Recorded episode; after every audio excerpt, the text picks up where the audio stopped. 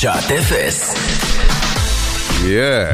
כן, שעת אפס, כמדי שבוע, אחד מאיתנו לא ישן לילה לפני התוכנית ומביא איתו איזשהו נושא שהוא רוצה להרחיב עליו ולדבר עליו, בין אם זה מעולמו או לא מעולמו.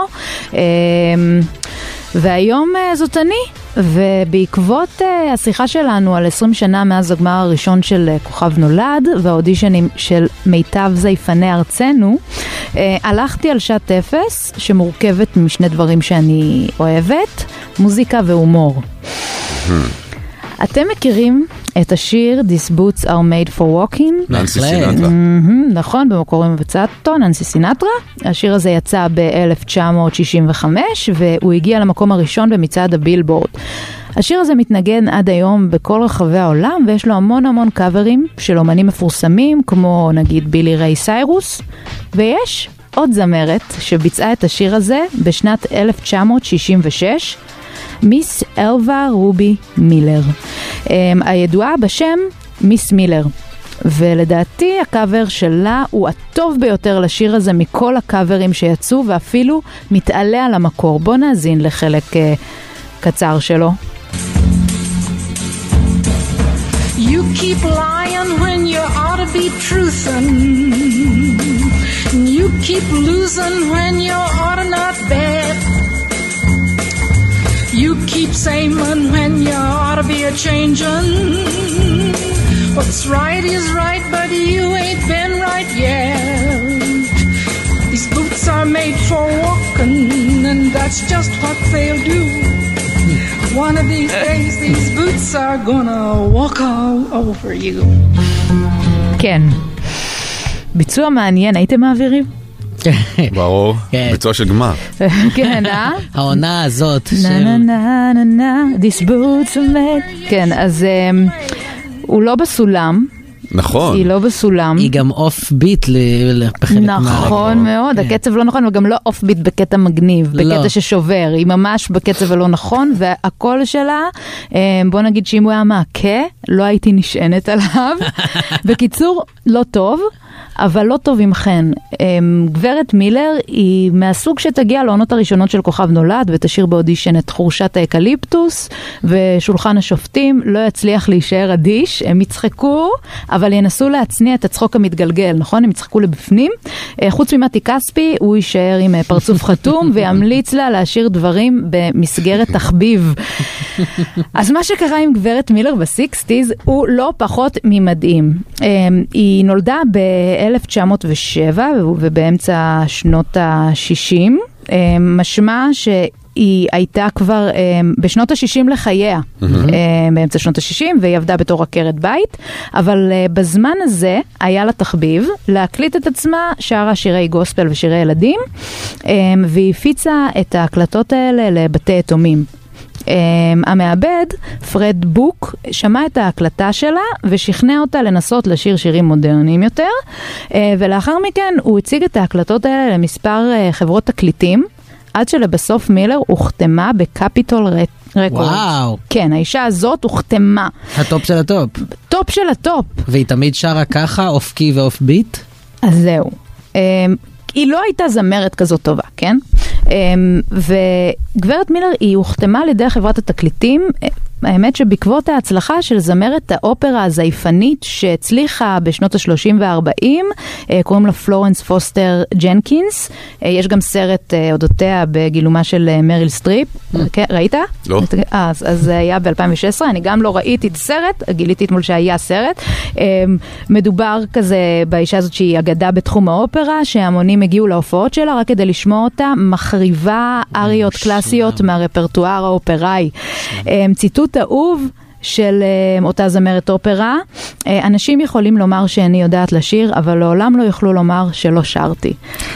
משפט מהמם. אז היא בעצם הייתה השראה לכל המהלך הזה, אומרים זה יכול להצליח הדבר הזה, אישה שמזייפת, יש קונים, בוא נעשה דבר כזה רק במוזיקת פופ.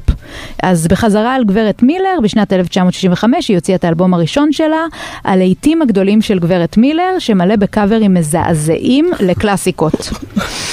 אוקיי, האלבום של מיס מילר נמכר בצורה פנטסטית, מאתיים וחמישים אלף עותקים תוך שלושה שבועות. וואו. השירה שלה כל כך גרועה עד כדי כך שהיא גורמת לאנשים ליהנות ממנה. לזה אנשי הלייבל קפיטול כיוונו. בריאיון ב-שישים ושבע למגזין לייף, מילר אמרה שבאולפן ההקלטות ממש הדריכו אותה לשיר לא בזמן. המעבד סימן לה להתחיל לשיר מוקדם מדי והעט את התזמורת, וכשהיא סוף סוף השיגה את הקצב, הביאו לה מחבת בראש. כן, אז הוא, הוא פשוט העיץ אותם, זה גז לייטינג של כאילו מנצח מה זה אישה. שלעולם לא תהיה על הביט. בדיוק, כולם משתנים סביבה. ולמרות שהיא עשתה מספר טייקים, ככה היא מספרת, של כל שיר באלבום, אז לפי מילר בחרו להשתמש בטייק שירה הגרוע ביותר עבור כל שיר. כנראה שמילר, בדיעבד, היא מספרת שהיא לא הייתה מעורבת בבדיחה עד אחרי הקלטת האלבום. כאילו, תחשבו, היא הקליטה האלבום, חשבה היא עושה... חשבה שהיא שרה יפה. כן. זה באמת גזע. ואז עשו לה פליי, ופתאום כאילו, נו נו, שרה. חשבה שהיא שרה זה, אז כזה, אה, לא, זה כאילו גם חצי מצחיק. אבל היא זרמה עם זה. ואחרי זה, או לפחות, היא ניצלה את חמש עשרה דקות התהילה שלה. בעקבות האלבום היא התארחה בתוכנית האגדית של אד סליבן. כן, היא הופיעה לחיילים אמריקאים בווייטנאם, לצד בוב הופ, הקומיקאי, שחקן מיתולוגי אמריקאי, ועוד כל מיני גיגים כאלה נחמדים. אבל כמו הרבה אקטים מוזיקליים שבנויים על הומור, הבדיחה מוצתה, ואנשים נזכרו לשמוע מוזיקה בשביל כל מיני תחושות אחרות. ככה גם התקדמנו בפורמטים בריאליטי, והפסקנו לצחוק מאנשים ששרים רע.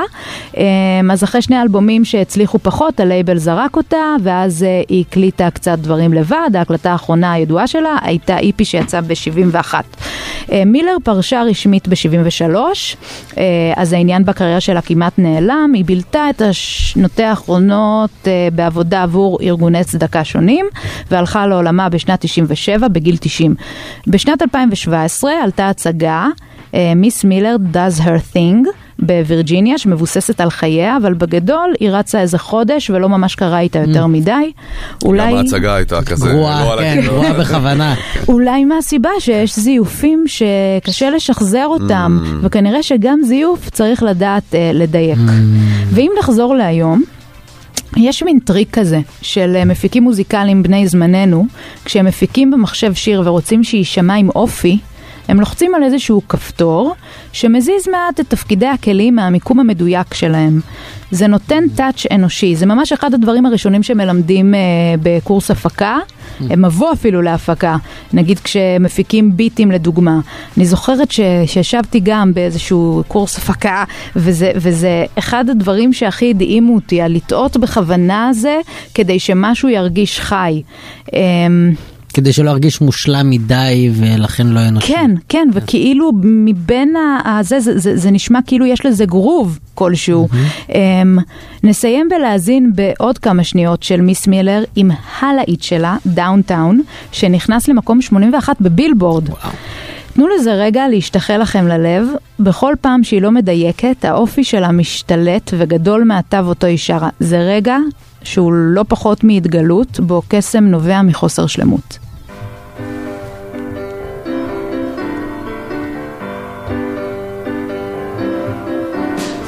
When you're alone and life is making you lonely, you can always go downtown.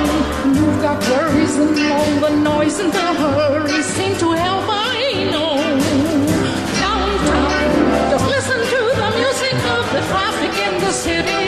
Linger on the sidewalk where the neon signs are pretty. How can you lose? The lights are much brighter there. You can forget all your troubles, forget all your cares. Go downtown, things will be great when you're downtown. No final place, sure, downtown. Everything's waiting for you.